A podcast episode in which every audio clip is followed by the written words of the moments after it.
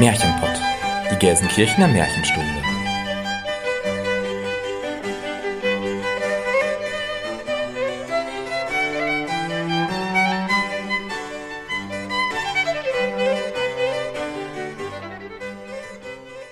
Hallo und herzlich willkommen zum Märchenpott, unserem Märchenpodcast. Wir sind Jenny, Christian und Elena. Und wir nehmen euch mit in die weite Welt der Märchen. In die Welt von Es war einmal und wenn sie nicht gestorben sind. In die Welt von schönen Prinzessinnen und bösen Hexen, von guten Feen, mutigen Abenteurern und verwunschenen Königreichen. In die Welt von Schneewittchen, Dornröschen und Hänsel und Gretel. Aber auch in eine unbekannte Welt, in der euch Figuren und Erzählungen begegnen, die ihr noch nicht so gut kennt. Wir erzählen euch hier keine Märchen, sondern sprechen über sie. Das heißt, wir greifen uns bestimmte Aspekte heraus und analysieren und diskutieren sie. Dabei sagen wir auch unsere Meinung, die natürlich keinen Anspruch auf Allgemeingültigkeit hat. Vielmehr geht es uns darum zu zeigen, wie zeitlos und aktuell Märchen immer noch sind und warum man sich ein bisschen Märchenzauber im Alltag bewahren sollte. Und damit beginnen wir auch mit unserer fünften Folge rund um Frau Holle.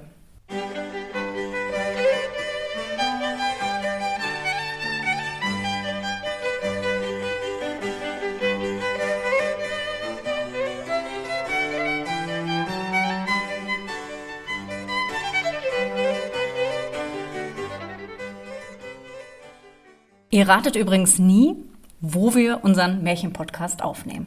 In der Grimmstraße 1 in Gelsenkirchen. Tatsächlich im Gelsenkirchener Märchenviertel. Es gibt hier auch die Haufstraße, die Bechsteinstraße, die Hoffmannstraße und die Andersenstraße. Also wir sind mitten aus dem zauberhaften Fleck Hessler. und sind umgeben vom Geist der großen Märchenerzähler. Also das ist nicht ausgedacht, das ist wirklich wahr. Und es ist uns tatsächlich auch erst nachträglich aufgefallen. So sind wir in der Materie drin, dass wir den Wald vor lauter Bäumen nicht mehr sehen. Genau. Wir haben übrigens unsere erste Anfrage über unseren Instagram-Kanal von einem Hörer bekommen. Und diese Anfrage beschäftigt sich auch mit dem Thema Grimm. Und natürlich habe ich das heute zu meiner Frage gemacht. Und zwar, sagt man eigentlich Brüder oder Gebrüder Grimm? Es wird ja beides verwendet. Jenny hat eine Frage.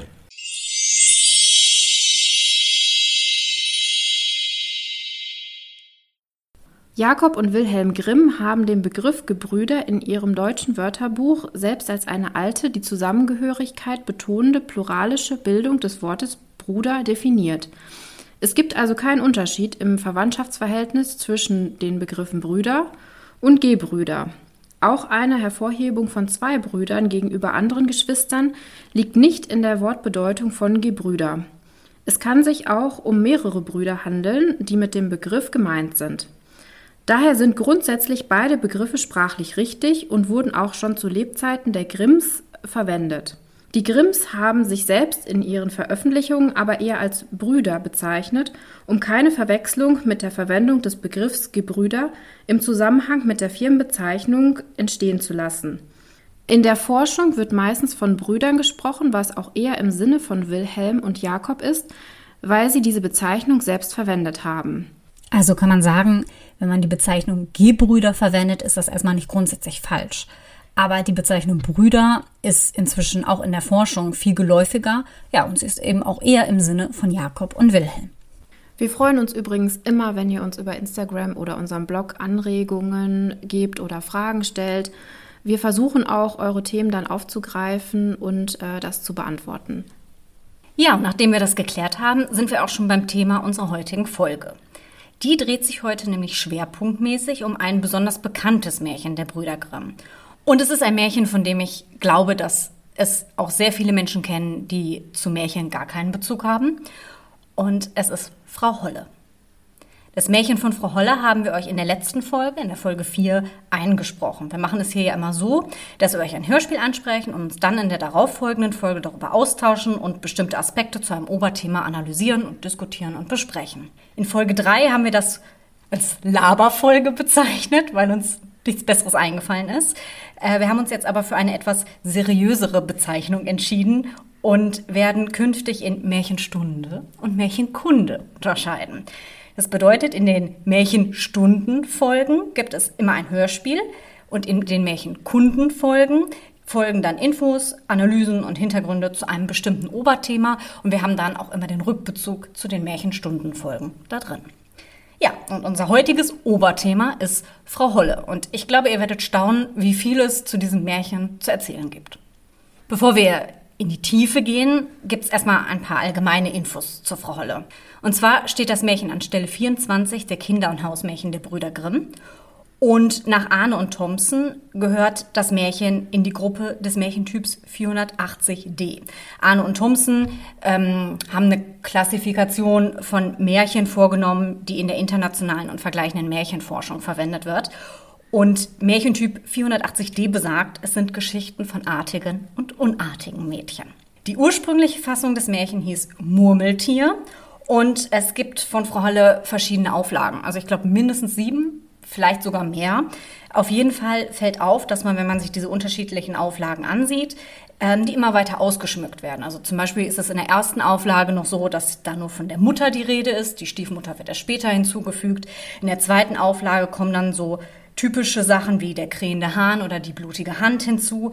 Und in der sechsten Auflage wird dann auch genauer beschrieben, wie die Goldmarie das Brot aus dem Ofen holt und Äpfel anhäuft. In Grimms Anmerkungen werden Hessen und Westfalen als Herkunft genannt. Es gibt aber auch eine dritte Erzählung, auf die hingewiesen wird, und die soll aus der Schwalmgegend stammen.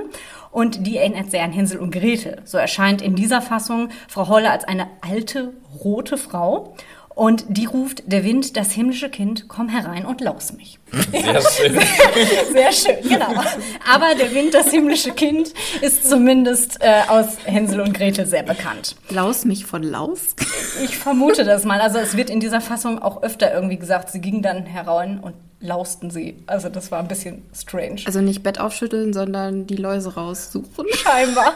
Da muss ich gleich an eines unserer heimlichen Lieblingsmärchen denken, Läuschen und Flöchen, damit wir uns sicherlich auch nochmal in einer anderen Folge beschäftigen. Oh ja, die Laus. Aber erstmal zurück nochmal zu Frau Holle. Also es gibt grundsätzlich, jetzt nicht nur das, was ich jetzt genannt habe, es gibt noch viele weitere regionale und auch internationale Frau Holle-Versionen. Und das ist ein sehr verbreitetes Motiv. Da werden wir im Laufe der Folge aber auch noch näher drauf eingehen. Ja, wenn man Frau Holle so ein bisschen interpretieren möchte, erstmal so ganz grob und oberflächlich, dann fällt natürlich zunächst mal auf, dass das Motiv von fleißig und faul auftaucht und wir natürlich wieder einen sehr gängigen Gegensatz haben, der uns auch in einigen Märchen begegnet. Das Grundprinzip ist, wer fleißig ist, erhält seine Belohnung, wer nicht fleißig ist, faul ist, bekommt eben eine Bestrafung. Und selbst wenn die Arbeit schwer ist, am Ende, wenn du sie gut machst und dich anstrengst, bekommst du eben deinen Lohn. Und das ist natürlich irgendwie auch so eine Form von Gerechtigkeitsvorstellung, weil man eben denkt, ja, wenn ich alles richtig mache und die Härte alles aushalte, dann ähm, bekomme ich auch was dafür. Zum anderen ist in Frau Holle ein innerfamiliärer Konflikt äh, behandelt, der früher sehr häufig vorkam. Sie müsst euch vorstellen, dass früher viele Frauen im Kindbett gestorben sind und die Witwer natürlich neu geheiratet haben, weil die brauchten einfach eine Frau im Haus. Und die haben dann erneut Kinder bekommen. Manchmal waren auch die Frauen, die sie geheiratet haben, schon verwitwet und haben dann ihrerseits schon Kinder in die Ehe mitgebracht, sodass konkurrierende Halbgeschwister oder Stiefgeschwister gar nicht so unüblich waren. Und auch das ist ja ein Motiv, was sehr, sehr ausgeprägt in anderen Märchen auch zu finden ist. Beispielsweise haben wir das bei Aschenputtel oder auch bei Brüderchen und Schwesterchen. Und deswegen ist auch zu erklären, dass die Mutter in der Frau Holle-Erzählung ab der zweiten Auflage eben zur bösen Stiefmutter mutiert ist. Zur Rolle der Frau Holle ist zu sagen, äh, dass es in mehreren Regionen den Glauben gibt, dass in den Bergen die Frau Holle zu Hause ist. Also es ist wirklich eine lebendige Sage, äh, beispielsweise äh, beim Hohen Meißner zwischen Kassel und Eschwege, die Hörselberge bei Eisenach oder auch im Ort Hollerich in Rheinland-Pfalz ist dieser Glaube an Frau Holle ausgeprägt und vertreten. Frau Holle hat einen mythologischen Ursprung und stammt wahrscheinlich von der Sagengestalt Perchter ab, ähm, der früheste Schriftbeleg dieser Perchter geht sicher bis ins 13. Jahrhundert zurück, könnte aber möglicherweise noch älter sein und sogar bis ins 11. Jahrhundert zurückreichen. Das heißt, ihr seht, wir haben ja einen sehr, sehr alten Stoff, was auch nicht verwunderlich ist, wenn man dann sieht, wie viele Ausprägungen es davon gab. Bevor wir jetzt noch tiefer in das Frau Holle-Märchen einsteigen, habe ich aber noch eine Frage, die ich mir, als wir die letzte Folge eingelesen haben, gestellt habe. Und zwar, warum hat Frau Holle große Zähne? Ich habe ja, überhaupt gar keine Ahnung. Also sie soll bestimmt schrecklich aussehen. Ich war auch da, ich wusste das gar nicht mehr. Also aus meiner Erinnerung war Frau Holle immer die nette Oma, nicht genau. die böse Zahn. Troller. Genau. Also ich finde das nämlich auch interessant, weil Frau Holle ist auch ein recht, in der Urfassung ein recht kurzes Märchen und an zwei Stellen, nämlich wenn die gute Tochter und die böse Tochter, die ja in dieser Urfassung auch noch nicht Goldmarie und Pechmarie heißen, äh, zu ihr kommen, wird jedes Mal erwähnt, dass sie halt so große Zähne hat und die gute Tochter halt auch Angst davor hat. Das fand ich lustig. Das ist es auch. Ich finde, sie wirkt dadurch eher wie eine böse Hexe, aber eigentlich ist sie doch. Gut, sie ist natürlich nur zu den Fleißigen nett, aber zu denen ist sie ja nett. Also Ja, dann gehe ich mal direkt auf das Zahnthema ein. Ich habe mich nämlich mit der tiefen psychologischen Deutung dieses wunderschönen Märchens von Eugen Drewermann auseinandergesetzt. Und da werden die großen Zähne unter anderem so gedeutet, äh, Frau Holle war wohl wahrscheinlich eine germanische äh, Göttin oder Dämonin zumindest, auch wenn das in der neueren Forschung äh, immer mehr bestritten oder hinterfragt wird. Aber diese alte Ansicht findet man immer noch, auch in gängiger äh, aktueller Literatur. Ähm, und diese großen Zähne deuten darauf hin, dass die Frau Holle, die ja, wie es scheint, unter der Erde wohnt, aber äh, eigentlich ja auch im Himmel gleichzeitig ist, äh, weil sie es ja schneien lassen kann, diese Erdgöttin vertritt oder verkörpert, die auf der einen Seite Leben hervorbringt, aber auf der anderen Seite auch äh, für den Tod verantwortlich ist und den Menschen quasi auffrisst. Also äh, im Sinne von Beerdigung. Also der Körper der Verstorbenen wird ja in die Erde gesenkt und die Erde nimmt ihn so wieder auf. Und auf der anderen Seite steht dann aber auch dadurch äh, dieser Auferstehungsgedanke im Vordergrund, auf den ich gleich nochmal besonders eingehen werde. Denn ein Ansatz des Frau Holle-Märchens bei Drewermann ist, dass er es auf einen alten Sonnenmythos zurückführt. Die Goldmarie, wie wir schon gerade gehört haben, die ja eigentlich bei den Grimms gar nicht so heißt, sondern bei Bechstein äh, heißt sie Goldmaria eigentlich auch. Also Goldmarie ist dann die etwas volkstümlich äh, verniedlichte Form des Ganzen, äh, stellt seiner Meinung nach unter anderem die Sonne dar. Und diese durchlebt in dem Brunnen, also unter der Erde und gleichzeitig aber auch im Himmel, das ist ja das Paradox an dieser Geschichte, die vier Jahreszeiten. Also die Blumenwiese, auf der sie dann nach der Ohnmacht, nach dem Brunnensprung aufwacht, äh, symbolisiert den Frühling. Das Brot im Backofen, die Wärme des Backofens symbolisiert die, äh, den Sommer. Und der Apfelbaum mit den reifen Äpfeln den Herbst, bis sie dann schließlich natürlich zu Frau Holle kommt, die, wie wir uns alle denken können, den Winter verkörpert. Im Gegensatz zur Goldmarie steht die Pechmarie, die dann den Mond verkörpert weil nur die Goldmarie in ihrer Funktion als Sonne, wenn wir sie so deuten wollen, kann diesen Zyklus der Jahreszeiten durchleben und auch hervorbringen. Und äh, dieser Zyklus der Jahreszeiten, also das Wiederkehren des Frühlings nach dem scheinbar toten Winter, greift dann diesen Aspekt der Auferstehung nochmal auf. Obwohl wir dem Mond ja heutzutage eigentlich sehr viele positive Eigenschaften zusprechen, dass er ein äh, schönes romantisches Licht hat und für Atmosphäre sorgt und wie auch immer, war der Mond ganz lange eher negativ behaftet, weil er eben in der Nacht scheint, in der es gruselig ist, Hexen fliegen umher oder Werwölfe äh, laufen herum, ähm, Geister, Gespenster treiben ihr Unwesen, Trolle, Kobolde und so weiter. Also die Nacht aufgrund der mangelnden Helligkeit war immer ein geheimnisvoller Zeitpunkt des Tages. Und auch dieses Licht, das der Mond spendet, ist eben nicht warm. Es bringt kein Leben hervor, so wie die Sonne es ja tut. Also das wäre der eine Aspekt einer sogenannten Kosmogonie, also einer Entstehungsgeschichte eines Teiles der Welt, eben der Jahreszeiten in diesem Fall tatsächlich.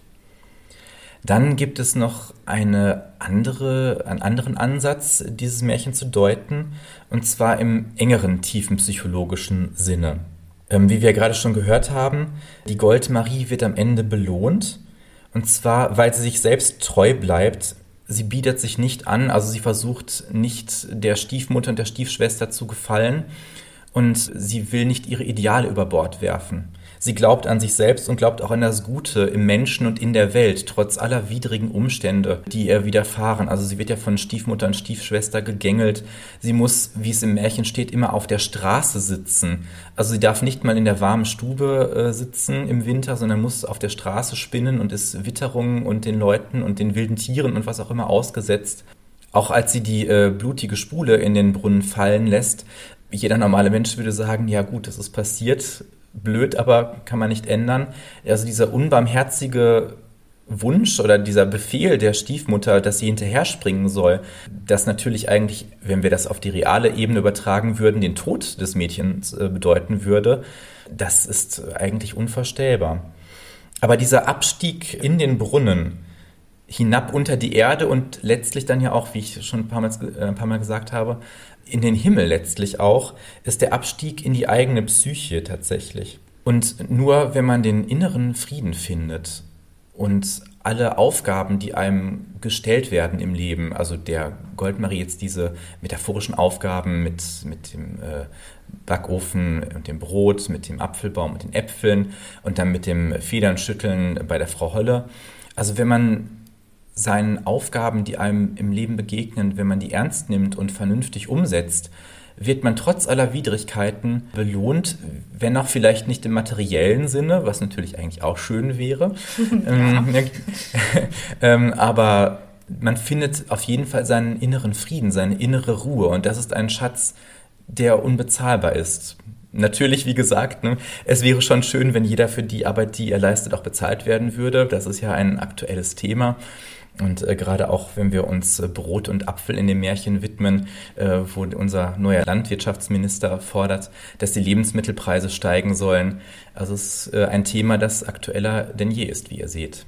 Das heißt, wir haben auch quasi hier, wie wir das ja auch schon in Folge 3, als wir über den Tannenbaum gesprochen haben oder die Wintermärchen vorgestellt haben, wieder den Fall, dass wir ein, eine sehr alte Erzählung haben, die aber sich immer noch sehr auf aktuelle gesellschaftliche Begebenheiten an, übertragen lässt und das thematisch irgendwie immer noch sehr aktuell ist, obwohl es ja eigentlich uralt ist. Genau, und das Entscheidende an der ganzen Geschichte ist auch, dass die Goldmarie auch diese ganzen Erniedrigungen hinnimmt und sich nicht selbst irgendwie in ein falsches Licht oder ein anderes Licht stellt und setzt. Also nicht wie in der Oberflächlichkeit der heutigen Zeit, wo dann auch auf Instagram Fotos hochgeladen werden, die mit der Realität wenig zu tun haben. Sie schämt sich nicht da in, in äh, ja, vielleicht sogar zerrissenen Kleidern auf der Straße zu sitzen äh, und kann von jedem öffentlich gesehen werden. Sie nimmt es hin und trägt ihr Schicksal mit Geduld und wird am Ende dann dafür belohnt. Und trotzdem ist das für mich das habe ich mir jetzt auch gerade gedacht, als du die zweite Deutung vorgestellt hast, etwas, was mit meinem mit meiner Vorstellung von Selbstbewusstsein mhm. überhaupt nichts zu tun hat. Also diese Idee von ich erdulde alles und hoffe dann, dass es mir irgendwann gut geht, finde ich total eigentlich total gegensätzlich, weil ja, eigentlich vielleicht würde überholt, ne? Ja, genau. Also ich würde eher denken, wenn ich selbstbewusst bin, dann gehe ich hin und sage, nee, hör mal, Mutter, so redest du nicht mhm. mit mir. Oder ich versuche aktiv was an meiner Situation zu ändern. Das hat mich nämlich übrigens an der äh, Realverfilmung von Cinderella so wahnsinnig mhm. gestört, weil da macht Cinderella nämlich genau das. Sie sitzt hinter in ihrem Zimmer und heult rum und sagt, oh ja, dann lasse ich das alles über mich ergehen und mhm. es wird schon irgendwer kommen, der mich erlöst. Und das ist auf der einen Seite entspricht das natürlich so ein bisschen diesem Ursprungsgedanken, den wir bei vielen Frauen im Märchen finden, aber es ist halt überhaupt nicht selbstbewusst und es ist total passiv. Und das ist eigentlich die Goldmarie, wenn wir es jetzt hier mal so nennen, mhm. auch. Die ist total passiv. Und das hat für mich gar nichts mit Selbstbewusstsein zu tun. Deswegen finde ich diese zweite Deutung irgendwie interessant, aber auch sehr diskutabel. Es ist sehr zwiegespalten, weil natürlich man ist schnell mit diesen direkten Deutungen bei der Hand, dass eben gerade jetzt auch im Bezug des Frauenbildes im Märchen, was auch ein Thema ist, zu dem wir stundenlange Folgen machen könnten, das wird sicherlich auch nochmal Thema sein, ähm, dass die, diese Passivität, wie ja auch dann bei Rapunzel zum Beispiel, wird sie auch immer gern wieder aufgegriffen, äh, dieser Erlösungsgedanke, also dass jemand von außen kommen muss, um dieser weiblichen Figur die Erlösung zu verschaffen. Genau. Das stimmt ja bei Frau Holle nur indirekt, aber es ist zumindest jedenfalls eine weibliche Figur, die ihr diese Belohnung verschafft und nicht der, der starke Mann, der alles richtet, wie es so dann bei den Prinzen der Fall wäre. Mm, aber das ist natürlich, man kann es wirklich nur tiefenpsychologisch sehen und darin dann vielleicht eine, eine Art von Wahrheit erkennen äh, für den Zustand der eigenen Seele. Also man kann es nicht auf die, die, sag ich mal, mh, physische Ebene übertragen. Also mhm. natürlich, da würde sicherlich auch Herr Drewermann zustimmen, denke ich. Er würde sagen, wenn jemandem das im wahren Leben so passieren würde, würde er schon zu Widerstand raten, definitiv, ja. Aber du hast recht mit der Deutung, dass sie, äh, das habe ich nämlich auch überhaupt nicht so gesehen vorher, dass sie sich ja tatsächlich dadurch äh, gegen auch gegen die Stiefmutter und gegen die äh, Schwester, die ja beide böse sind, widersetzt, indem sie halt einfach bei ihren Werten bleibt und dadurch genau. auch bei sich selber bleibt und sich nicht irgendwie verbiegt oder verändern will. Und das finde ich ist doch irgendwie ein emanzipierter Gedanke. Total. Und dann eben authentisch bleibt. Ne? Also dieser Begriff ist ja inflationär gebraucht worden. Immer wieder, also eine Rockband ist authentisch oder ein Schauspieler ist authentisch, wobei das mit äh, der Realität wenig zu tun hat, mit das Bild, was da in den Medien oder sonst wie kolportiert wird. Aber hier geht es wirklich eben um diese tiefen psychologische Sicht des Ganzen und nur so kann es funktionieren, dass jeder auch vielleicht ähm, dann am Ende sein eigener Richter ist und seine eigene Frau Holle für sich ist. Ja, und sie dadurch auch wirklich einfach nah bei sich bleibt. Genau. Bei sich selbst und sich nicht irgendwie dafür verändert, sondern ihre Werte durchsetzt, damit sie eben auch reinen Gewissens bleiben kann. Ganz genau, deswegen scheitert ja dann auch die Pechmarie, weil sie eben nur so tut, als ob. Mhm. Also sie setzt sich zwar auch an die Straße, an den Brunnen und spinnt, aber weil sie keine Lust hat, so lange zu spinnen, bis die Finger von alleine äh, bluten, ähm, ritzt sie sich und stößt sogar die Hand in die Dornenhecke und äh, springt hinein und lässt eben das Brot auch verkohlen und mhm. die Äpfel am Baum verfaulen. Und am ersten Tag, so wie es ja so schön steht, tut sie sich noch Gewalt an und schüttelt die äh, genau. Betten auf. Genau, das wollte ich gerade auch noch ja. sagen. Da steht ja extra, dass sie sich Gewalt antat. Mhm. Und da dachte ich mir ja, okay, da verändert sie sich einfach, um so zu tun, als wäre sie so äh, fleißig und ähm, macht das alles. Aber im Prinzip geht es eher nur darum, so zu tun und äh, dann damit Geld zu machen oder Geld zu bekommen. Eben, und wenn wir äh, diesen inneren Frieden eben suchen, können wir das nicht machen, indem wir oberflächlich Leuten, die ihn scheinbar gefunden haben, äh, ob es so wirkt oder ob sie es selber sagen, ist ja dann völlig irrelevant. Aber dass wir denen dann durch Äußerlichkeiten versuchen nachzueifern und das muss schief gehen. Also solche Sachen können eben wirklich nur durchlebt und durchfühlt werden. Und ob man dann jetzt da die Betten schüttelt, wenn man soll oder nicht, ist da völlig irrelevant. Es geht um das eigene, die eigene Persönlichkeit. Mhm, was ich auch finde, was ein Unterschied ist zu diesen, ja, nennen wir es mal diesen ganzen Erlösungsmärchen, weil du gerade ja auch diese Erlösungsbedürftigkeit der Frauen hervorgestellt, mhm. äh, ähm, hervorgehoben hast.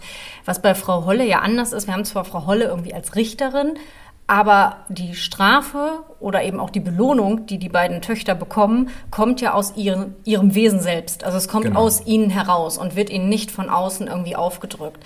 Das ist, denke ich, auch nochmal ein wichtiger Aspekt, den man erwähnen sollte. Genau, und in dem ganzen Frau Holle-Märchen kommt ja überhaupt nichts Männliches vor, abgesehen von dem Hahn, der auf dem Brunnenrand sitzt und kräht. oh, schön. Ja, ja Frau, Frau Holle zeigt einfach nur, wie es in den Figuren innen drin aussieht. Genau, mhm. richtig. Genau, und da sieht man, dass sie schon auch, auch wenn sie im Märchen vielleicht irgendwie nicht immer so wirkt, aber dass sie eben schon diese mythologische, vielleicht mhm. fast schon gottgleiche, mhm. richtende mhm. Figur ist, die da erschaffen wird, was sicher auch eine Besonderheit ist im Vergleich zu anderen Märchen und auch zu gängigen Märchenmotiven. Definitiv. Und sie ist schon eine der starken Frauen in den Grimmschen Märchen, diese Frau Holle. Und ist, ja, jetzt stellt sich die Frage, trotzdem oder gerade deswegen so volkstümlich geworden und geblieben? Gucken wir mal, ob wir da auch noch eine Antwort zu finden. Ja. Was vielleicht auch noch interessant ist, wir haben jetzt viel über diese tiefenpsychologische Deutung gesprochen, aber du hattest ja vorher auch diese Deutung von Sonne und mhm. Mond gehabt. Ähm, wie steht ihr denn immer zu solchen Deutungen? Es gibt ja zahlreiche Sachen, die irgendwie in Märchen hineininterpretiert werden. Es gibt ja auch bei Rotkäppchen dann zum Beispiel, das ist halt das kleine Mädchen, das dann zur Frau wird und mhm. ne, dass es dann beim Begegnung mit dem Wolf um Sexualität mhm. und sowas geht. Findet ihr sowas immer sehr weit hergeholt oder findet ihr das nachvollziehbar? Beziehungsweise kannst du vielleicht auch nochmal sagen, äh, wie Drewermann das so herleitet? Also Drewermann, der ja auch äh, viel kritisiert wird, ist Wer ist denn Drewermann überhaupt? Vielleicht kennen ihn ja auch nicht alle unsere Hörerinnen und Hörer. Eugen Drewermann ist ein ehemaliger nicht mehr katholischer Priester, der ähm, habilitiert ist, aber keine Professur inne hatte, also Privatdozent war an der Uni Paderborn und immer noch aber an der philosophischen Fakultät, soweit ich weiß, arbeitet. Ähm, ihm wurde das Priesteramt und äh, die Predigterlaubnis und so weiter entzogen. Er ist an seinem 65. Geburtstag auch aus der katholischen Kirche ausgetreten. Im letzten Jahr ist er 80 Jahre alt geworden. Und er hat sich äh, schon während seiner Zeit als Priester mit Tiefenpsychologie und Psychoanalyse beschäftigt und eben einige Bände in den 80er Jahren äh, mit Märcheninterpretationen veröffentlicht. Die sind sehr schön illustriert, gibt es mittlerweile nur noch antiquarisch zu erwerben. Aber es gibt auch seit einigen Jahren wieder Sammelbände, in denen denen alle Märcheninterpretationen, die er geschrieben hat, äh, wieder erhältlich sind. Ja, er wird viel kritisiert auf jeden Fall, aber er ist tatsächlich sehr belesen und dieser Sonnenmythos, den führt er auch auf altägyptische ähm, Hieroglypheninschriften zurück, also diese, diese Topoi, die er da aufgreift, also diese literarischen Urformen oder Urthemen quasi die zeigt er eben immer wieder auf, dass sie viel älter sind. Also dieser Perchta-Mythos, wie Elena sagte, ist eben seit dem Mittelalter nachweisbar, aber Formen des Ganzen sind schon viel älteren Ursprungs, so wie viele heute als urchristlich geltende Symbole, wie zum Beispiel die Mutter Gottes mit dem Kind auf dem Schoß, ja auch schon aufs alte Ägypten zurückgeht, auf die Göttin Isis mit dem Horusknaben. Also das könnten genauso ein, äh, könnte genauso äh, ein Marienbild sein, wenn man das sehen würde obwohl es schon eben von 2000 vor Christus ist oder wie auch immer. Also ich teile nicht immer alle Ansichten oder Deutungen, die Drewemann vorschlägt. Er ist sich dessen ja selbst bewusst, dass vieles eben auch eine persönliche Deutung ist und keinen Anspruch auf Allgemeingültigkeit hat. Ähm, aber ich finde es zumindest immer interessant, dass er scheinbar vertraute Geschichten, wie jetzt in diesem Fall Frau Holle, auch von ganz anderen Blickwinkeln betrachtet, die einem selbst wahrscheinlich nie eingefallen wären. Ob man dann das Endergebnis teilt oder nicht, finde ich gar nicht so wichtig für mich persönlich. Ähm, vieles kann ich auch sehr gut nachvollziehen und finde es auch plausibel, was er schreibt und sagt. Aber eben, man muss da selbst auch so das für sich herausziehen, was einem weiterhilft oder was einem etwas bringt auch. Das finde ich auch bei den Deutungsansätzen. Manche kann man nachvollziehen, manche sind einfach wirklich ein bisschen weit hergeholt. Also jetzt hier bei Drewermann mit den Jahreszeiten muss ich sagen, das kann ich nachvollziehen. Weil für mich das irgendwie klar ist, dass äh, dass es da so eine Wandlung gibt und dass Frau Holle für mich auch den Winter verkörpert. Aber das kann natürlich auch eine persönliche Sache sein, was man da für sich dann nachvollziehen kann oder nicht. Ich glaube, das ist ja auch das Schöne an Märchen, das haben wir auch in der ersten Folge schon so ein bisschen thematisiert, dass man sich selber die Dinge da so rausziehen kann, die man möchte. Ich meine, letztendlich machen wir das ja auch, wenn ich vorhin gesagt habe, äh, ja, man kann das jetzt irgendwie auch auf die aktuelle gesellschaftliche Situation übertragen oder Christian dann mhm. unseren neuen Landwirtschaftsminister genau. anführt, dann ist das natürlich etwas, da haben die Menschen halt vor, weiß ich nicht, 500 Jahren natürlich auch nicht dran gedacht, dass man das irgendwann mal auf so einen Sachverhalt überträgt. Aber mh, mm, diese Erzählungen geben das einfach her und das liegt einfach auch daran, dass wie jetzt auch mit Frau Holle, darin Stoffe und Themen verarbeitet werden, die die Menschen seit jeher beschäftigen. Ganz genau. Und dieses Frau Holle-Motiv im weiteren Sinne gibt es eben nicht nur in Deutschland, sondern auch in ganz vielen anderen Regionen der Welt. Und Elena hat sich ein Märchen rausgesucht, das dieses äh, Thema in Russland aufgreift. Genau, und es trägt den, wie ich finde, sehr schönen Titel Väterchen Frost. Und wie im Märchen von Frau Holle geht es auch in Väterchen Frost um zwei ungleiche Schwestern, Stiefschwestern. Die Tochter der Frau war böse und gemein, die Tochter des Mannes sanftmütig und lieb. Die Frau jedoch liebte nur ihr eigenes garstiges Kind und ließ ihre Stieftochter den ganzen Tag lang hart arbeiten.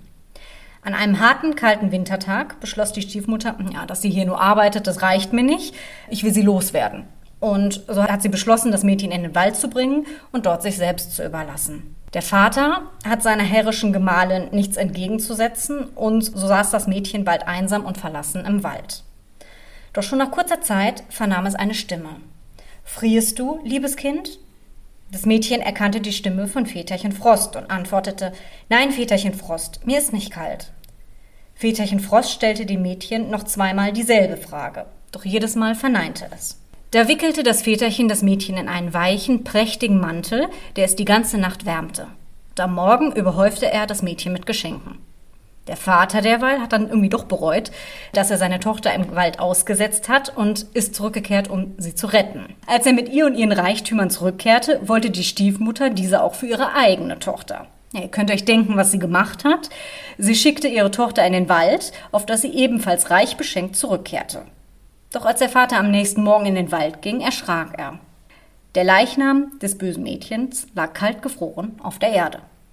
Er brachte ihn zurück zu seiner Frau, nahm seine eigene Tochter an die Hand und verließ die böse Stiefmutter für immer.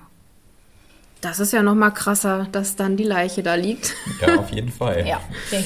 Aber auch hier zeigt sich wieder, fällt mir gerade noch auf, dass auch hier nur die Gute den Winter übersteht, so wie äh, die Goldmarie die Sonne eben den Winter übersteht und der Mond, die Pechmarie oder die, die böse Stiefschwester, äh, da gar keine äh, Möglichkeit hat, das zu überleben in diesem Fall auch Genau. tatsächlich. Sie trägt quasi die Wärme in sich, die ihr Genau. die Kraft oder die, die, diese charakterliche Wärme in sich, die ihr die Kraft gibt, den Winter, das Böse, das Harte, das Kalte zu überstehen. Und ja, die böse Tochter hat nur Kälte in sich und wo nur Kälte ist, da kann nichts leben. Und ich denke, die Parallelen zu Frau Holle sind sehr, sehr deutlich. Also wir haben dieses wieder Belohnen und Bestrafen Prinzip, das von faul und fleißig, anders als im Frau Holle Märchen finde ich ist das die gute Tochter aber hier noch ein bisschen passiver, weil sie muss nicht arbeiten. Also ihre Challenge ist quasi, dass sie einfach nur diese Nacht in der Kälte überstehen muss und dass sie sich aber vielleicht noch ein bisschen mehr als unsere Goldmarie damit auseinandersetzen muss. Ja, okay, meine Familie hat mich halt ausgesetzt und keiner liebt mich und selbst mein Vater hat irgendwie nicht die Kraft, da irgendwie der bösen Stiefmutter zu widersprechen und ähm, sich für mich einzusetzen. Auch Das da ist- sind wir wieder bei der Gefühlskälte eben, dass sie diese Gefühlskälte wirklich überlebt, im wörtlichen Sinne, ja. Und das ist auch noch mal passiver, weil ich meine, sie wird ja ausgesetzt und bei Frau Holle springt sie aktiv in Mhm. den Brunnen rein. Da kann sie ja wirklich nicht zu. Also das ist ja noch dramatischer. Genau. Also die Tochter hier bekommt ihre Belohnung quasi dafür, dass sie in der Kälte sitzt und ausgesetzt wurde. Also, Aber sie wurde ausgesetzt. Wie schlimm Genau. ist das bitte? ja, was vielleicht auch noch ganz interessant ist, ist, dass man, wenn man sich die Figur Väterchen Frost ein bisschen näher anguckt, denn die hat eine sehr wichtige kulturelle Bedeutung, gerade in den osteuropäischen Ländern. Und zwar, ihr habt sie wahrscheinlich auch alle schon mal gesehen, sie ähnelt optisch sehr unserem, in Anführungszeichen, unserem Weihnachtsmann. Nur meistens in Blau. Genau. Es ist ursprünglich eine russische Figur, die den Winter personifiziert. Und äh, Väterchen Frost erscheint in der Neujahrsnacht und beschenkt die Kinder. Und dabei wird er meist von seiner Tochter Snegurachka. begleitet. genau, und das bedeutet Schneemädchen oder Schneeflöckchen. Die Wurzeln liegen in der slawischen Mythologie und gehen wahrscheinlich auf den Wintergeist Morosko zurück. Und äh, die Figur findet sich tatsächlich auch seit Jahrhunderten in der Literatur und auch in der Märchenliteratur. Besonders populär ist Väterchen Frost aber in der zweiten Hälfte des 19. Jahrhunderts geworden, sowohl innerhalb als auch außerhalb Russlands. Und mittlerweile ist Väterchen Frost so populär, dass es sogar ein eigenes Weihnachtspostamt gibt, und zwar in Veliki Ustjuk. Sage ich das richtig? Sag ich mal. Ja, ich glaube schon. Wielike Ustjuk, ja. Genau. Und da kann man tatsächlich hinschreiben und bekommt dann von Väterchen Frost auch eine Antwort. Die Vorstellung, wie Väterchen Frost heute aussieht, das hat Christian gerade schon ein bisschen angesprochen. Er hat einen langen, weißen, dichten Bart, trägt ein magisches Zepter, das, wenn die Spitze irgendetwas berührt, alles gefrieren lässt. Er fährt einen Schlitten, die Troika, und die wird von drei Schimmeln oder auch Rentieren gezogen. Und sein Pelzmantel ist eisgrau und mit Blautönen durchschwebt. Auch eine sehr schöne Vorstellung. Ja, Hübsch. genau. Ein kleines Detail gibt es noch im Väterchen Frostmärchen. Ich habe gerade ja schon bei Frau Holle auf den sprechenden Hahn äh, hingewiesen. Und im äh, Väterchen Frostmärchen gibt es eine sprechende Hündin, die eben ankündigt, dass die gute Tochter oder die, die äh, Tochter des Mannes reich geschmückt zurückkehren wird. Und sie kündigt auch an, dass die böse Tochter, die Tochter der Frau, tot äh, erfroren zurückgebracht werden wird. Also selbst in so einer ja, Kleinigkeit äh, gibt es da Parallelen, auch wenn es in dem einen Märchen ein sprechender Hahn ist und in dem anderen Märchen eine sprechende Hündin. Also das ist auch noch eine Sache, in beiden Märchen sind ja die Geschlechterrollen so ein bisschen vertauscht. Also die Töchter sind natürlich gleich, die beiden äh, Stiefschwestern. Aber so wie Frau Holle nun mal eine Frau ist, ist eben hier in dem russischen Märchen Väterchen Frost ein Mann. Und der Hahn, ein männliches Tier, wird hier im Russischen eben durch eine Hündin ersetzt. Hm, Was mir auch noch aufgefallen ist, bei Väterchen Frost ist der Vater halt sehr passiv. Er hat der Stiefmutter nichts entgegenzusetzen. Er kann nicht mal seine eigene Tochter vor ihr beschützen, wo man sich denkt, Alter, was ist denn los mit Ja, dir? wie bei Aschenputtel ja genau, eigentlich wie auch. bei Aschenputtel, das kennen wir auch bei Hänsel und Gretel, wo die Kinder in den Wald geführt werden und der Vater das halt einfach geschehen lässt und am Ende ist er dann halt irgendwie froh, dass sie doch wieder da sind. Genau. Also auch wenn man irgendwie denkt, Frauen sind immer so passiv und schwach, auch die Männer und ich finde vor allem oft die Vaterrollen begegnen uns hier als sehr, sehr passiv und schwach und überhaupt nicht durchsetzungsfähig. Mhm, Und meistens gegen die Stiefmütter können die sich dann äh, letztendlich nicht durchsetzen, ja. Genau, also es scheint gerade so diese böse Stiefmutter so eine übermenschliche Funktion fast zu haben, vor der irgendwie alle so klein beigeben. Ein ähnliches Märchen gibt es übrigens auch bei den Grimms, und zwar die drei Männlein im Walde. Wenn ihr Lust habt, könnt ihr das ja auch gerne mal lesen. Das lohnt sich. Am Anfang hat uns ja die liebe Elena erzählt, dass die Frau Holle sehr verbreitet war und äh, es in vielen Regionen Sagen und Erzählungen gibt. Und darauf möchte ich jetzt gerne nochmal eingehen und euch ein paar Erzählungen und Sagen auf den Weg geben, weil es davon ja wirklich auch sehr viele gibt, woraus sich dann das Märchen dann immer mehr entwickelt hat. Als erstes möchte ich einmal auf den Frau Hollenteich eingehen. Und zwar hatte Elena auch am Anfang schon erzählt, dass die Frau Holle oder die Fi- Figur Frau Holle im hessischen Gebirge Meißner ansässig war. Und das ist auch bei der Erzählung äh, Frau Hollenteich der Fall.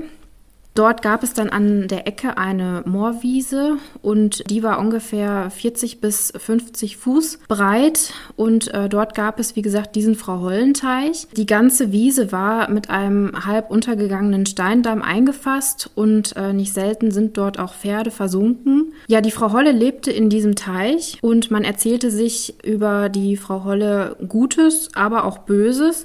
Sie hatte dort halt auch einfach diese richtende Funktion. Zum Beispiel haben Frauen, die zu ihr in den Brunnen gestiegen sind, haben dann eine besondere Gesundheit bekommen oder auch äh, sind dann fruchtbar geworden. Ähm, Neugeborene sollten auch aus ihrem Brunnen stammen. In ihrem Teich unten soll sie Blumen, Obst und Kuchen gehabt haben. Sehr interessant. lecker, lecker, genau. Und es war auch, also in ihrem Garten unten im Teich, da wuchsen auch ganz tolle Sachen, die aber nur halt die bekommen haben, die Gutes getan haben. Wenn die Frau Holle ihre Betten aufgeklopft hat, dann hat es auf der Welt geschneit. Sie war sehr ordentlich und machte ihren Haushalt sehr gut. Die faulen Spinnerinnen wurden von ihr bestraft, indem sie zum Beispiel die Spindel schmutzig gemacht hat oder das Garn verwirrt hat oder auch den Flachs angezündet hat.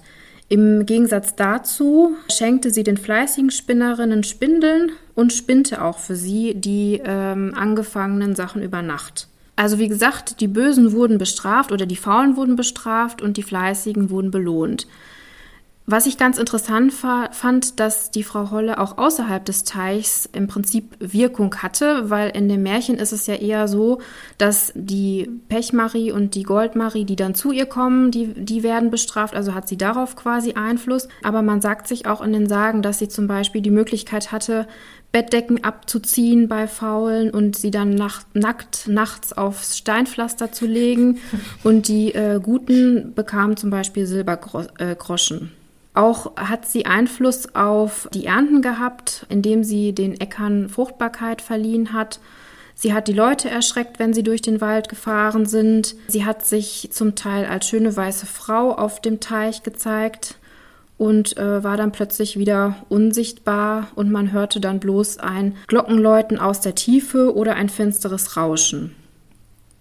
Ja, dieser Hollenteich, äh, den habe ich auch in einer anderen Erzählung als Hollenbad gefunden, wo sie badend um die Mittagsstunde gesehen wurde und dann plötzlich wieder verschwunden ist und auch dort die Umgebung voll von Geistern war und Reisende verführt hat oder deren Sachen dann beschädigt hat.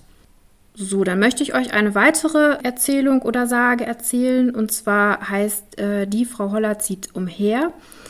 Dort äh, fängt die Frau Holler an, an Weihnachten umherzuziehen. Also Weihnachten hatten wir ja in den letzten Folgen auch als äh, magische Zeit. Und die wird auch tatsächlich häufig als die Zeit genannt, wo Frau Holle eben ja quasi auszieht. Nicht von zu Hause. Umherzieht, ja. Genau. genau, und Frau Holle, wie gesagt, zieht dann an äh, Weihnachten umher. Und äh, Spinnarbeiten, die sie zu dieser Zeit sieht, das erfreut sie sehr. Und sie sagt, so manches Haar, so manches gute Jahr. Wenn sie dann an Heilige Drei Könige zurückkehrt und sieht, dass noch Ungesponnenes auf der Spule ist, dann wird sie sauer, weil ähm, die Spinnerinnen dann sehr faul waren und sagt, so manches Haar, so manches böse Jahr. Das hat zur Konsequenz, dass äh, die Mägde früher immer versuchten dann um der Zeit nicht zu spinnen oder zumindest ihr Spinnzeug von der Spindel abzumachen oder schnell alles zu Ende zu spinnen, damit sie nicht irgendwie von der Frau Holle bestraft werden. So, da möchte ich euch noch drei Erzählungen erzählen. Und zwar einmal die Frau Holle und der treue Eckart. Die fand ich sehr witzig, aufgepasst. In Thüringen gibt es ein Dorf, das nennt sich Schwarzer, wo Frau Holle an Weihnachten, also wieder Weihnachten, vorüberging und der treue Eckart äh, vor ihr warnte, also die Leute, die da umhergingen, damit sie nicht von ihr erschreckt wurden. Zur gleichen Zeit haben Bauernknaben ihr Bier geholt und wollten es nach Hause tragen, also mehrere Kannen. Und die Frau Holle kam und trank das Bier. Aus Furcht haben die Knaben dann aber sich nicht getraut, irgendwas zu sagen, weil sie so Angst vor der Frau Holle hatten und hatten aber gleichzeitig auch Angst, mit den leeren Krügen letztendlich nach Hause zu kommen.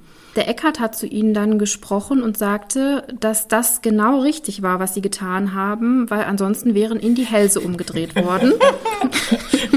Für gutes Bier kann man das mal machen, ja. genau, da lohnt sich's. Deswegen sollten sie schnell nach Hause gehen und niemanden davon erzählen. Dann würden auch immer ihre Kannen voller Bier sein. Die Knaben gingen dann nach Hause und erzählten tatsächlich erstmal niemandem was davon und alle Kannen waren immer voll und haben sich immer wieder ähm, gefüllt. Das haben sie aber nicht lange ausgehalten und ihren Eltern dann letztendlich doch davon erzählt und seitdem waren die Krüge immer leer. Dann gibt es noch die Sage von Frau Holle und dem Bauern. Einmal begegnete Frau Holle einem Bauern, der hatte eine Axt und sie wollte, dass er ihr den Weg freischlug. Zum Dank hat sie ihm dann die ganzen Sägespäne liegen lassen, sehr nett, als Belohnung. Wow. Der Dreck ist für dich. Genau. Genau.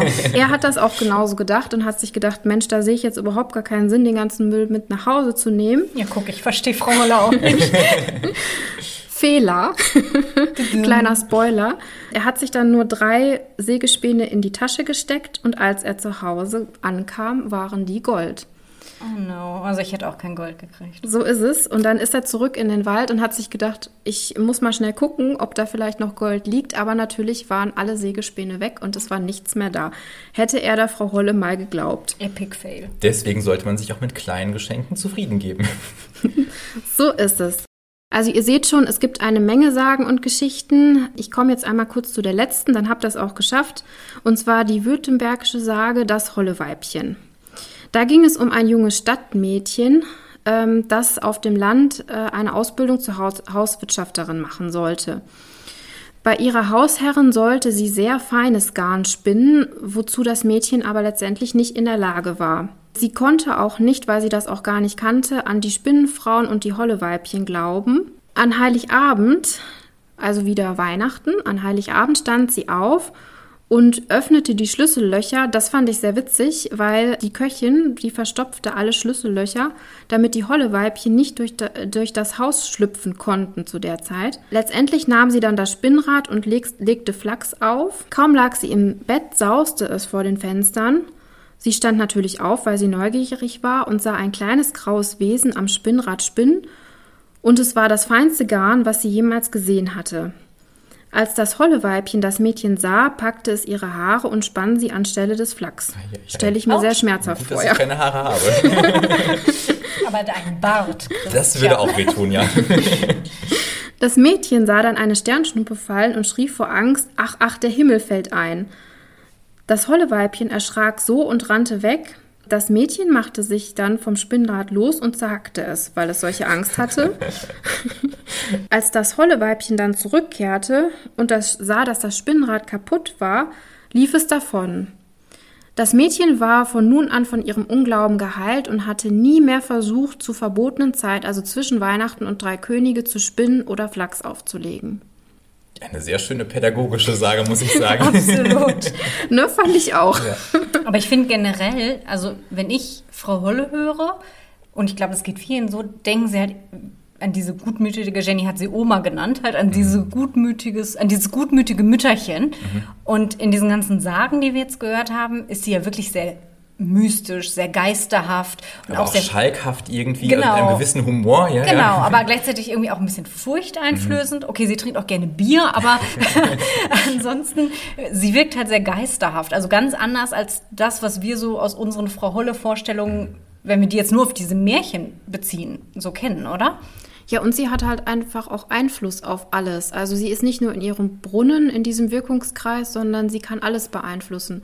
Und das ist, finde ich, nochmal so einen pädagogischen Aspekt, dass du weißt, okay, sie äh, sieht alles und wenn du faul oder fleißig bist, dann kann, wird sie auch darauf in irgendeiner Form reagieren und kann natürlich vielleicht auch mal eine Ernte oder sowas verfaulen lassen, weil ähm, da irgendwas nicht gestimmt hat.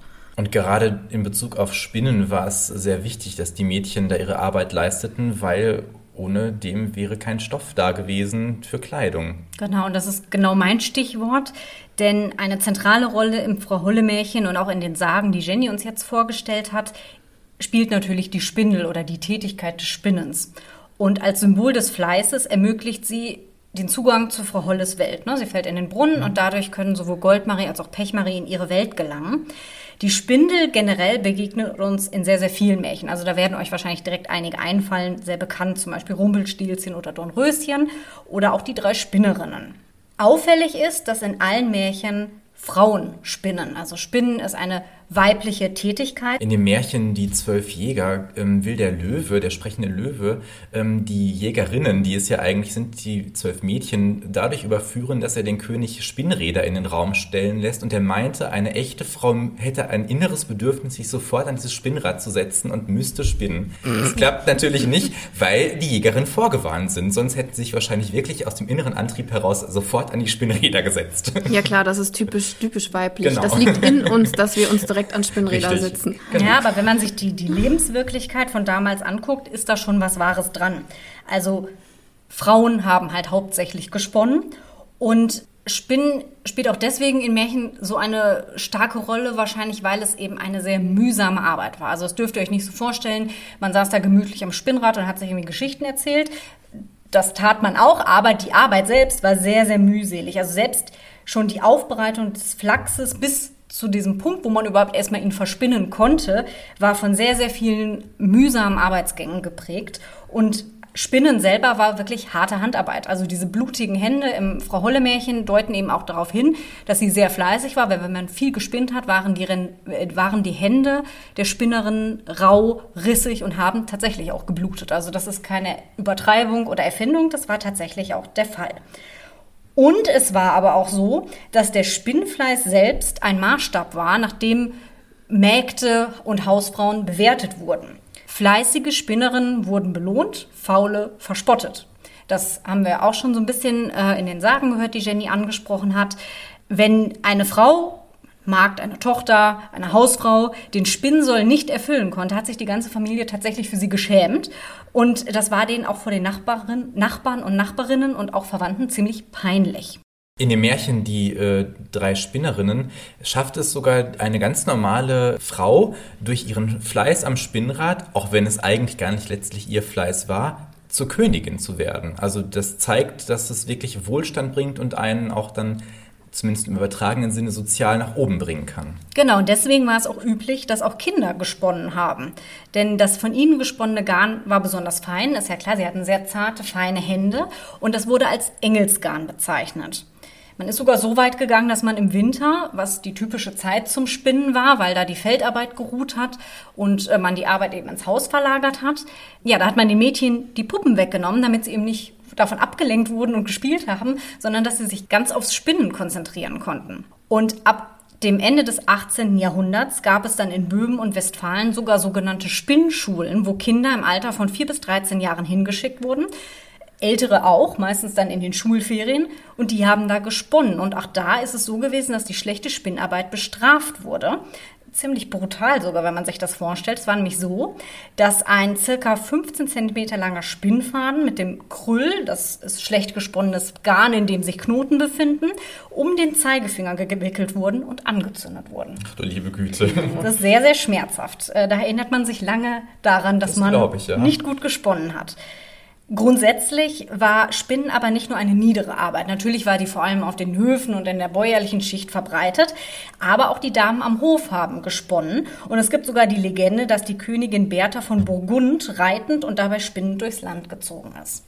Multitasking. Auf dem, auf dem Genau. Pferd. Auf dem Pferd. Darüber, darüber hinaus war Spinnen auch ein gesellschaftliches Ereignis. Die Frauen sind in ihren Stuben zusammengekommen und haben bis tief in die Nacht hinein gesponnen. Dann ist es auch üblich gewesen, dass abends noch mal ein paar Burschen aus dem Dorf dazugekommen sind, dass man getrunken und auch ein bisschen gelacht und getanzt hat.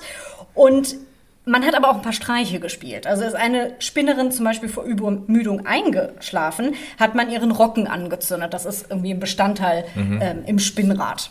Grundsätzlich kann man also festhalten, dass Spinnen ein Symbol weiblichen Fleißes ist, der die Tüchtigkeit und Wirtschaftlichkeit einer Frau misst. Und das macht ja auch die Goldmarie, die spinnt so viel, dass ihre Finger bluten. Und sie wird von der Frau Holle auf die Probe gestellt. Und dieses auf die Probe stellen war auch ein Gedanke, den die Frauen sich in diesen Spinnstuben erzählt haben. Also auch da war die Frau Holle als Richterin über ihre Arbeit sehr präsent. Man hat sich eben auch erzählt, naja, die, die, die wacht über uns. Und für die war das tatsächlich eher so eine Art Schreckgespenst. Also für die ist es auch nicht so diese gütige, alte, nette Dame gewesen, sondern in diesen Spinnstuben-Geschichten, also diese Geschichten, die Frauen sich beim Spinnen in den Spinnstuben erzählt haben, ähm, hat man sich schon gefürchtet, weil man gesagt hat, oh, wenn ich meine Arbeit nicht gut mache, dann kommt eben die Frau Holle und wird mich bestrafen. Und ja, daran sieht man, wie sehr Frau Holle eigentlich so aus der Lebenswirklichkeit entlehnt ist und was für einen realen Bezug sie tatsächlich hatte und wie sie auch in Geschichten wirklich lebendig war. Und das schlägt auch ganz schön irgendwie so den Rahmen zu diesen Deutungen, die wir uns generell so angehört haben, weil man muss es gar nicht unbedingt fantasievoll deuten. Also man muss nicht sagen, die Goldmarie ist die Sonne und die Pechmarie ist das Böse oder der Mond, sondern man kann die Deutung tatsächlich ganz real aus der Lebenswirklichkeit der Menschen ziehen. Und das wird mit dem Spindelmotiv eben besonders deutlich. Wie ich euch gerade erzählt habe, wirkt Frau Holle ja eigentlich vor allem in, an, an Weihnachten rum. Und äh, wir haben ja in der letzten Folge auch schon mal besprochen, dass zu dieser Zeit es einige, einigen Aberglauben gibt. Da hat Christian ja erzählt, dass äh, seine Mama da nicht die Bettwäsche raushängt. Ich habe mir so gedacht, gibt es das vielleicht in meiner Familie auch und habe mal ähm, nachgehorcht und gefragt. Und tatsächlich ist es so, dass vor meinen Großeltern das auch gemacht wurde, dass die äh, Bettwäsche nicht mehr rausgehängt wurde. Das äh, ist jetzt aktuell aber nicht mehr der Fall. Also da glaubt jetzt keiner mehr dran. Aber eine witzige Anekdote wollte ich noch mit euch teilen, die mir mein Vater diesbezüglich erzählt hat, weil meine Uroma sehr abergläubisch war ähm, und es da tatsächlich auch wohl Begebenheiten gibt, die das begründet haben.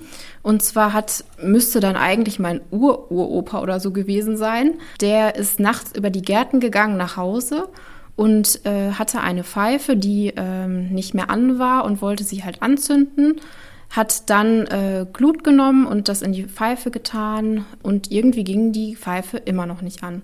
Dann ist er weitergegangen, hat sich gedacht, ach nee, ich möchte aber jetzt eigentlich Pfeife rauchen, ist dann wieder zurück, hat wieder Glut in die, also ein zweites Stück Glut in die Pfeife getan und die Pfeife ging immer noch nicht an. Und am nächsten Morgen waren in der Pfeife nicht zwei Kohlestücke, sondern zwei Goldstücke. Und diese zwei Goldstücke gab es auch weiterhin. Cool. Also die hat es echt gegeben, die Goldstücke. Ja, also laut äh, meiner Uroma und meinem Papa hat es die gegeben. Das fand ich lustig. Das ist abgefahren. Sehr cool, was man in Rumänien alles erleben kann. Wirklich. Also es gibt eine Menge Aberglauben und manchmal ist er dann halt, wie gesagt, auch äh, dadurch irgendwie begründet. Ne? Finde ich eine sehr, schönen, sehr schöne Schlussanekdote für unsere Frau Holle-Folge. Vielleicht sollten wir sie auch veröffentlichen in einem tollen Sammelband über Frau Holle. Wir sollten einen herausgeben. Ja, wirklich. Wir haben so viel zusammen äh, und ich hoffe, ihr habt so ein bisschen so einen Eindruck bekommen, wie vielfältig ein so ein Märchen ist, was man irgendwie so ganz selbstverständlich irgendwie kennt und wie viel man da rausholen kann. Man muss auch sagen, wir haben ziemlich viel gekürzt. Also wir hätten noch viel, viel mehr erzählen können. Gibt es unfassbar viel Material zu. Auf unserem Blog und auf Instagram findet ihr übrigens auch noch viele tolle Empfehlungen für Frau Holle Hörspiele und Filme und natürlich kommt auch Fetigern Frost davor.